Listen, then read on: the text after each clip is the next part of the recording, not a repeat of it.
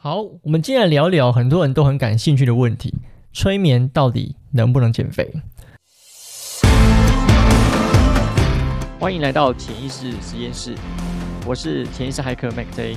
让我们一起探讨潜意识的神秘世界吧。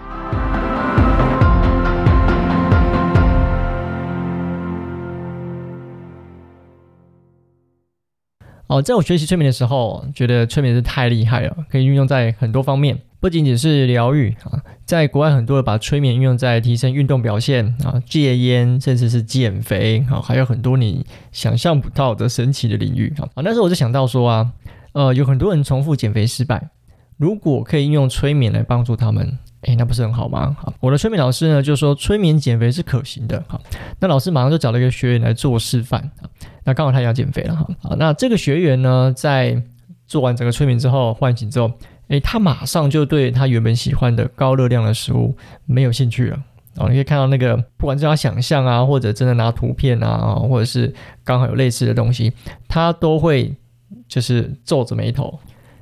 哦，这个惊人效果呢，就让我对催眠减肥哦更有兴趣去研究。我们先来说说原理。其实催眠帮助减肥，那我们要先了解减肥的原理。那现在不管是哪一种减肥计划，不管是保健食品的啊，或者是甚至有药物的，那或者是嗯各种就是计划类型的减肥，叫你做运动啊，或者是什么减肥班，其实说穿了都是在做同一件事情哦，就是总热量的管控。也就是说呢，你每增加七千七百大卡的热量到身体里面去，大概会增加一公斤的体重。好，那每减少七千七百卡的热量，大概就会减一公斤的体重。好，这大概啦，而且现在也不会只看体重，现在其实我们都看体脂肪，因为体脂肪才是真正的这个不管是你的身形或者是健康会影响到的这个问题。好，所以呢，减肥的核心原理哦，还是这样，就是少吃多运动。其实尤其是吃占了非常大的因素。那所以呢，一个要减肥的人哦，当然知道他自己要挑选食物嘛，不见得要节食，因为有时候节食是不对的，因为你反而会造成一些像溜溜球效应啊，因为你的你饥饿，然后身体可能也许减掉更多的呃肌肉等等哈。那所以他知道要控制热量，要挑食物，可是为什么他做不到？哦，或者是短暂时间做得到，但是长期的做不到，其实就是潜意识的饮食信念在主导这件事情。所以你知道，潜意识要对抗意识是非常难的，哦，或者我们说是意志力跟潜意识对抗是非常非常难的。好，所以换句话说，我们就可以用催眠的技巧来去调整你的潜意识的这些信念。好，那我们已经知道了，催眠帮助减肥的关键在于调整潜意识的饮食信念。那怎么调整呢？好，目前有几种做法。第一种我称作是恶心法，第二种呢我称作是内在饮食蓝图，第三种呢很特别，它叫虚拟胃袋手术。 OK， 好，我们先讲一下恶心法。恶心法其实是一种立竿见影的做法。哦，我刚刚提到上课的时候老师示范方法，其实就是这个方法。哦，简单来说呢，就是把这个对象他原本他很难克制会是想吃的，通常是一些高热量或者是过多的淀粉的食物，跟呢他最害怕永远呢他不会把这个东西放进嘴巴里去的这个东西，通常会是有一种恶心的东西。哦，我这边就不讲哪一种东西。好，那一旦结合成功，这个对象只要看到或想到这些食物，他不见得会马上会恶心，但是他会有一种自然的抗拒感，不想接近他，或者是没有那种要吃他的感觉了。那如果在这个没有去继续加强这个催眠效果的状况下，大概可以维持个一到两周。哦，有些人可能可以更久，那个催眠深度或是他比较没有再受到外界的干扰。所以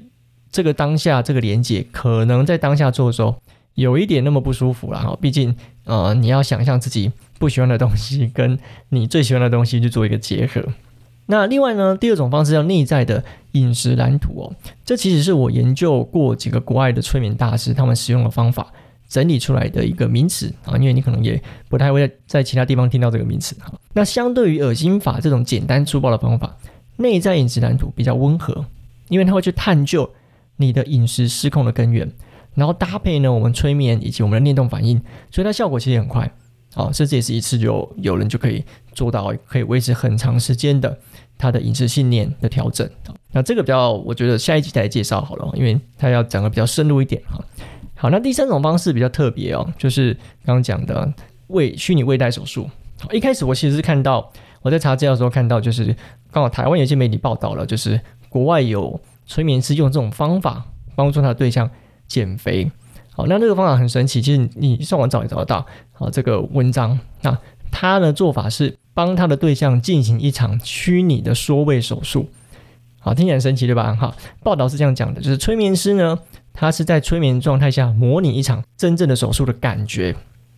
那那个感觉怎么创造呢？包括了催眠师会去描述你正在进行一个手术，同时呢，他会让